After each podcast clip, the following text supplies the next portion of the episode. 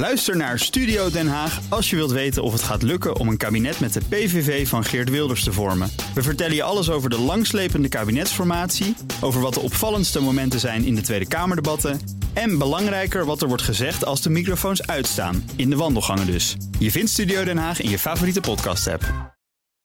Nederland start, weten we sinds vandaag woensdag. Eindelijk met het vaccineren van de eerste mensen tegen het coronavirus. En dat gebeurt met het BioNTech-Pfizer-vaccin. Dit kwartaal worden er 2,49 miljoen doses van dat vaccin in Nederlandse armen gezet. Eerst bij de GGD in Veghel en in de ziekenhuizen. Bij ons in de studio onze allereerste gast. Welkom, Mark Kaptein, medisch directeur van Pfizer Nederland. Ja, het is een grote eer om de eerste gast te zijn. Heel leuk, leuk ja. om te zijn. En timing is alles, want ja, toevallig vlak voor de uitzending kwam er ook nog eens een keer heel veel vaccinnieuws binnen. We weten dus nu dat woensdag het eerste vaccin in Nederland de arm in gaat. Hoe voelt dat? Heb je er nog bepaalde gevoelens bij? Of zeg je nee joh, ze waren in Engeland al, al lang aan de beurt. Ik heb het moment al gehad. Dat is toch hartstikke mooi nieuws. Daar ben ik heel erg blij mee. Ik ben ook wel een beetje trots op dat nu, uh, dat nu zover is. En ik vind het ook wel het moment om nu vooruit te gaan kijken. We hebben natuurlijk wel de neiging om uh, te kijken van het proces aan zich. Dat, uh, dat was, verdienen misschien niet de schoonheidsprijs. Maar we gaan dit nu gewoon goed, goed doen. Mm -hmm. We gaan vaccineren en we gaan zorgen dat we uit deze pandemie komen. Ja, hartstikke mooi. Ik wil toch nog even terugkijken. Ja hoor. ja, Want, daar gaan we niet de schoonheidsprijs. Nee, dat is ook. natuurlijk een prachtig eufemisme. Maar ja, dat het nou allemaal stuk liep op een doosje met duizend... in plaats van doosjes van, ja, waar komt het normaal gesproken in 50? Ik weet het niet. Nou, dat kan, dat, dat kan, elke verpakking zijn, elke grote. Het kan van 10 tot 50 tot, uh, tot 10.000 zijn. We hebben toen gekozen voor die grotere verpakkingen... omdat we natuurlijk werkten, wisten dat we aan een, uh, een vaccin voor een pandemie werkten... met miljarden dosissen. Dus -hmm. we hebben daar uh, gezegd van, nou, dit willen we dan echt ook verpakken in grootverpakkingen. En dat gaat niemand een doosje van 40 bestellen natuurlijk. Dat gaat nou, dat was onze ja. gedachte toen ja. de tijd, ja, klopt. Ja. Ja. En, en dat wist het ministerie, ook al zeggen zij van niet al ruim op tijd. Dat, dat, die, dat die verpakkingen wat groot waren voor de Nederlandse toch distributieketen? Ja, we hebben daar uh, overleg met ze over gehad. We hebben we, zowel met RIVM als met VWS hebben de laatste nou, eigenlijk sinds uh, juni hebben we goed overleg gehad. En ook constructief overleg. En dit mm -hmm. soort dingen zijn ook besproken. Klopt. Ja, en, en hebben ze er dan overheen gelezen? Of, uh... Hoe schat u dat in? Nou, ik denk niet dat ze eroverheen gelezen hebben. Ik denk dat, uh, dat, er, dat de infrastructuur waar ze voor gekozen hebben, de, de griepinfrastructuur, mm -hmm. die, dat, die past inderdaad minder goed bij, bij uh, ons vaccin. Met name de grootte van de verpakking en de min 70 uh, opslagcapaciteit of condities die vereist zijn. En ja, ik denk dat daar toch ook een, een ja. andere keuze in, in, moest worden gemaakt. Maar hoe kijkt u daar nou naar? Want ik, ik las die reconstructie in de Volkskrant. Hè? Ja. Daar, daar zit een klein beetje een wel eens niet in van u en van het ministerie van Volksgezondheid. Denk, u heeft dat natuurlijk ook gelezen. Hoe kijkt u daar nou naar? Dat het ministerie gewoon zegt, ja, dat, was, wisten we helemaal niet. Nou ja, kijk, uiteindelijk denk ik dat het goed is om bij de feiten te blijven. Ik, uh, ik weet precies wat er, wat, er, wat, er, wat er gezegd is en wat er gedaan is. En we hebben, dat zeggen ze bij het ministerie ja, natuurlijk. In oktober hebben we overleg gehad. We hebben daar gedeeld wat de opslagcondities zijn... en ook in welke verpakkingsgrootte dat kwam, hoe de doos eruit zag... dat, het bij, uh, dat, dat er koud ijs op moet. Um, en dat, dat hebben we gedeeld. En um, ja, of dat dan vervolgens leidt tot een, tot een bepaalde keuze... in de vaccinatiestrategie, dat is niet aan mij. Dat is nee. natuurlijk aan het VWS. En, aan, ja. en wat gebeurt er dan in, in jullie, uh, bij Pfizer Headquarters, zeg ik maar even? Ik bedoel, wat jullie zien dat dan gebeuren. Ik bedoel, is er dan ongeloof? Zeggen jullie dan, oh nee, dat, dat lossen we dan wel op? Hoe, hoe kijk je daar zo'n, laten we zeggen, de afgelopen weken... in het uh, maatschappelijke debat over de vaccinaties? Nou, ik heb ook geleerd tijdens deze pandemie... dat je wel flexibel moet zijn. Um, om een voorbeeld te geven, uh, wij zouden eigenlijk onze goedkeuring... voor ons vaccin pas op 29 december krijgen. Ja. Toen werd het 21 december. En toen dachten we allemaal nog dat het in ieder geval twee of drie dagen zou duren... voordat de Europese Commissie ook toestemming zou geven. Anderhalf uur later ja. hadden ze hun handtekening gezet. Anderhalf uur later stond Nieuwsuur bij mij in de, in de, in de, in de woonkamer. Om op. Dus, en op die manier moeten we, dat is denk ik ook belangrijk, dat we ons dat realiseren. Het is niet zo simpel om in zo'n pandemische situatie alles maar vooruit te plannen. Ja, maar had u al die vaccins al klaarstaan? Zo van nou, op het moment dat ze het goed gaan keuren, laden we ze in een bus en dan gaan we. We hadden uh, onze productiecapaciteit is, en of eigenlijk was in 2020, en we zitten nu in 2021, 50 miljoen stuks. En die 50 miljoen lagen dus ook klaar aan het eind ja. van vorig jaar. Dus zodra de Europese Commissie even naar Europa kijken, dan zegt ja, want die moest als laatste er een klap erop geven. Ja, dan kun je. Dan kon, kun je kon gaan rijden. Ja. Ja, maar goed, het is gemeente gevoelens, sommige dingen gingen. Maar we hebben dit eigenlijk, eigenlijk zegt u, we hebben dit nog nooit gedaan. In ieder geval niet op hele korte termijn in de afgelopen decennia. Dus er gaan sommige dingen goed, soms gaan dingen wat, trager. Al met al? Al met al denk ik dat we vooruit moeten kijken. Dat we hartstikke trots moeten zijn. Dat we een heel werkzaam en heel veilig vaccin hebben. waar we echt mee vooruit kunnen. En dat gaat echt het verschil maken. De komende drie maanden Ja. wordt nog even doorbijten. Ja. Ik denk dat het ook echt belangrijk is voor, de, voor, eigenlijk voor ons allemaal als burgers. om, om nog vast te houden aan die coronamaatregelen. Maar over een maand of drie gaat het al beter. Dat gaat de druk van de Mhm. Oh, zorg maar dit af. klinkt als perspectief. Een maand Dat, of drie eh, dat- eh, hoor, dat- hoor ik hier, ja. En daarna moet je ook echt wel, hè, dan zijn we nog wel een paar maanden verder voordat er een groepsimmuniteit optreedt. En dat we echt het aantal infecties omlaag krijgen. Maar dat gaat wel echt de goede kant op. Ik, ik, ik blijf nog heel even in de zure sloot zitten hoor. Ik kom er echt zo uit en doe ik mee met het perspectief. Maar waarom kregen we ook weer veel minder vaccins dan Hugo de Jong in eerste instantie zei dat we kregen? Nou, wij hebben, en, oh, nogmaals, ook wij zijn bezig met het opschalen van onze productie. En soms gaat dat heel gemakkelijk en soms zitten daar tegenvallers in. Eh, om een voorbeeld te geven. Wij hebben op een gegeven moment op eerste kerstdag hebben we een probleempje gehad met onze etiketteermachine. Daardoor konden we even wat minder vaccins maken dan we hadden gedacht. En Echt waar? Omdat Ja. het etik Ja, ja, etiketje ja, op. een etiketje, ja. En Want even voor de record, dit draait 24 7 door? 24 uur per dag wordt hier eh, ge- geproduceerd. Oké. Dus op een gegeven moment dan wordt er ietsje minder geproduceerd. En dan kun je op tweede kerstdag kun je misschien niet helemaal uitleveren wat je wilde uitleveren. Dat soort, dat soort ups en downs in productie, dat, zit er, dat hoort er gewoon bij. Ik kan er gewoon bijna niet bij met mijn hoofd. Weet je. wat. Ik weet, ik, het klinkt allemaal logisch wat jij zegt, maar dat dan bij zo'n ministerie gaat het mis op een, op een verpakking. Bij jullie loopt het vertraging op vanwege een etiket. Dan denk je 2020.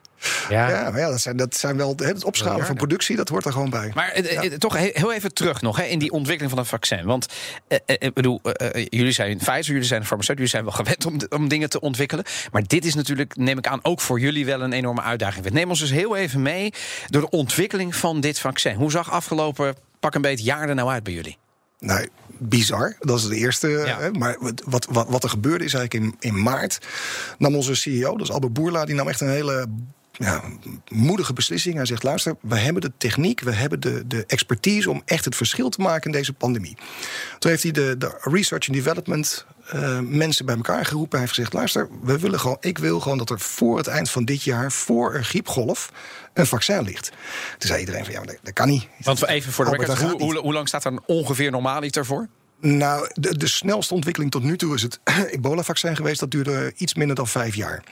En nu werd er gezegd van nou, doe het maar in negen maanden. Had er niet aan moeten denken dat we nog vijf jaar hierin hadden moeten zitten met elkaar. Echt hoor. Maar, goed, ja, ja, dus, dus, iedereen iedereen is, is- nou, natuurlijk pushback. En eh, vervolgens zei hij van, nee, weet je wat, kom maandag terug. Na het weekend denk erover na. Eh, die maandag zijn, bij, zijn de mensen bij elkaar gaan zitten. De plannen naast elkaar gelegd. We hebben allerlei processen in elkaar geduwd. En toen kwamen we erachter dat het inderdaad kon. Dat we 15 december als aller... eh, eh, nou, als een best case scenario, dat we dat zouden kunnen redden. Dat was dus zeg maar de stip op de horizon op Pfizer, Pfizer Headquarters. Dat ik het even voor me zie. Daar stond 15 december 2020. Ja. Dan moeten we er zijn, En jongens. dan ga je terugrekenen. En dan ga je terugrekenen, wat moeten we doen om die datum te halen? En, en, en krijg je dan iedereen mee? Of zijn er dan ook bij jullie mensen die zeggen: jongens, het is allemaal leuk, maar eh, hoe dan? Nou, in het begin wel. In het begin mensen zeiden mensen wel van ja, maar dat, dat kan niet. En, Ja. en dan kom je erachter dat het dus wel kan. En wat het mooie was, als je dat laat zien, dat het Ja. ook op een gegeven moment kan, dan gaat ook een EMA die zegt van ja, maar als jullie heel snel gaan, echt met gezwinde spoed, dan gaan wij ook met gezwinde spoed. eh, ja, want onze- er moeten toelating. normaal ook veel langer over. Precies. Maar dat Ja. liep dus allemaal soepel. Maar dan, maar dan komen die ministeries aan bod. Hè? Want die moeten natuurlijk uiteindelijk moeten, die gaan over die verdeling. Hoe heeft u dan gekeken vervolgens naar hoe dat in Nederland allemaal werd aangepakt? Ja, wij zijn natuurlijk vanaf, vanaf juni zijn we al in overleg met VWS en RIVM. En dat is eigenlijk ook altijd constructief geweest. En we hebben er altijd eh, goed vertrouwen in gehad dat dat, eh, dat, dat goed zou gaan verlopen. Eh, had het sneller gekund? Ehm, wellicht. Dat zou kunnen. Heb je daar heel veel tijd mee verloren? Denk het niet. En ik Nee, waarom heel belang- Nou, omdat je, ja, als je nu ook vergelijkt met een aantal landen om ons heen, bijvoorbeeld Duitsland, dan zie je toch ook dat ze daar ehm, iets eerder begonnen zijn, maar geen enorme voorsprong hebben. En ook in Frankrijk zijn ze eigenlijk nauwelijks, dan hebben ze een paar prikken gezet en dat is het wel. Dus, Ja. dus als de jongen het heeft over de kruissnelheid van vaccineren, hè, dus als we daar eenmaal opkomen, hij zegt, ja, dan maakt, maakt het eigenlijk, zegt hij, en ik, ik quote hem nu even, geen verschil of je nou Duitsland, Italië of Nederland bent. Daar, daar bent u het mee eens dan? Nou, daar ben ik het mee eens. Alleen wat ik daar wel aan wil toevoegen, en wat ik ook in het verleden heb toegevoegd, is van let op, er is ook een korte termijn doelstelling die je hebt. En dat is het ontlasten van de zorg. En Juist. ontlasten van de zorg doe je door de meest kwetsbaren snel te vaccineren. En ook te denken aan het zorgpersoneel. Ja, maar dat gaan we nou dus niet doen. Die kwetsbaren die komen nu zo'n beetje onderaan de lijst te staan inmiddels hier in de Nederland. BOA's, de politie. Nou ja, nee, maar ook de ziekenhuismedewerkers Ja. weten we nu. En Ja. dus de zorgmedewerkers uit verpleeghuizen en zo. Die krijgen nu dus voorrang. Eh, wat kwetsbare ouderen die thuis wonen. Ja, maar juist diegene die waarvan de gezondheidsraad ook zei... die moet je als eerste doen. Ja, die staan inmiddels ergens onder aan de lijst. Nou, ik denk dat nu een goede, ik denk dat nu, ja, dat is, ik denk dat nu een goede balans is tussen, tussen eh, de, de, de oudere kwetsbaren en degene die voor hen zorgen. En ook degene die direct blootstellen aan COVID-19, die Ja. blootgesteld kunnen worden aan COVID-19. Is er al wat meer bekend over of je nog besmettelijk bent als je eenmaal die twee prikken hebt gehad? Nee, daar hebben we nog geen 100% uitsluitsel. Waarschijnlijk niet, maar dat, eh, dat is iets wat we nog wel eh, aan het uitzoeken zijn. En dat klinkt heel gek, maar dat weet je, dat is hè, waar je dan streeft, is steriele immuniteit. Dat je na een Ja. vaccinatie ook helemaal geen enkel. eh, Nee, want je wilt die besmettingen natuurlijk laag blijven. Ja. Dus als je dat vaccin hebt gehad en je wordt zelf minder ziek, want daar is het in eerste instantie ook voor. Ja. Maar je besmet ook niet een ander, ja, dan is het sneller feest, zou je zeggen. Nou, dat is ook zo. Hè. Je, wilde, je streeft naar die steriele immuniteit. Ik denk dat dat ook eh, iets is wat we in de, in de komende maanden gaan aantonen dat het zo is. Oké, ja, want dat was mijn volgende vraag. Stopt u nu met het ontwikkelen van dit vaccin? Zegt u, nou, we- wij hebben geleverd Toedeledoki. Of zegt u, nee, wij gaan dit vaccin verder doorontwikkelen. We willen het perfecte vaccin. Bent u kortom nog bezig met een parallele lijn? Nou, sterker nog, en dit is hoe de farmaceutische sector in elkaar zit. Er wordt vaak gedacht dat als je dan een, een product hebt ontwikkeld dat het klaar is. Maar dat is helemaal niet zo. We zijn nu nog bezig met additionele stabiliteitsdata. Om te kijken of het van min 70 naar min 20 kan. Ah, ja. En dan wordt de logistiek simpel. Oh, dus Ja. voor die, oh, die koeling is dat dan? Daar heeft u voor het over. Ja. We zijn aan het kijken naar een andere formulering waarbij het helemaal op koelkasttemperatuur kan worden eh, gedistribueerd. Dus eh, het perfectioneren zeg maar, van, van, van dat soort zaken. Er is natuurlijk nog een Ja. ander enorm euvel op dit moment. En Dat is natuurlijk hè, de, de verschillende mutaties van het virus. We hebben de Zuid-Afrikaanse variant, we hebben de Britse variant. En mensen schrikken zich meteen weer helemaal kapot. Want dit, het zou zomaar kunnen, we weten het nog niet. Is dat vaccin nu wel of niet ook voor die variant, voor die mutaties ehm, geschikt? Nou, we hebben twee weken geleden hebben we een virusneutralisatietest ingezet. Mhm. op, dat, op dat Britse en dat Zuid-Afrikaanse eh, eh, mutatie. Ja. En daar hebben we de uitslag nog niet van. Die verwachten we één deze dagen. Echt deze week komt dat Oh binnen. ja. De En Het is ook spannend dat voor jullie. Mm, valt wel mee, want wij weten bijna zeker dat het, eh, dat het gaat werken. Oké. En, en wanneer, ik, ik hou erg van, eh, nou, kom ik toch uit bij het perspectief. Ik ben uit die zure sloot gekomen. maar wa- wanneer weten we of die, of die doorontwikkeling van het vaccin, wanneer dat een beetje op de markt komt?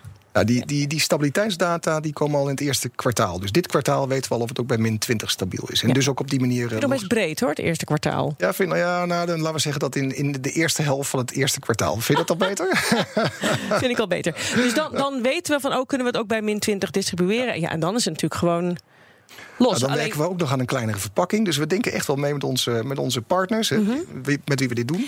Ja. en, en merkt u ook nog aan een totaal andere, een totaal ander vaccin? Jazeker. We hebben nog eh, drie andere vaccins in eh, fase 3. Voor allerlei hele vervelende eh, ziekten. Bijvoorbeeld het, het RS-virus. Dat is Oh ja. een, Ik doelde eigenlijk Ja. meer op corona. De andere is ook belangrijk natuurlijk hoor. Maar maakt u, ont- ontwikkelt u nog meerdere coronavaccins? Of houdt Nee. u het bij deze? Nee, dat doen we pas op het moment dat, er, dat het virus zodanig muteert dat het oude vaccin niet meer werkzaam is. Het goede nieuws van, van het messenger-RNA-platform wat wij gebruiken, is dat je het heel snel kunt aanpassen. En dat je eigenlijk binnen een aantal weken al een nieuw kandidaat-vaccin zou kunnen hebben. Moet je dan wel weer opnieuw gaan testen.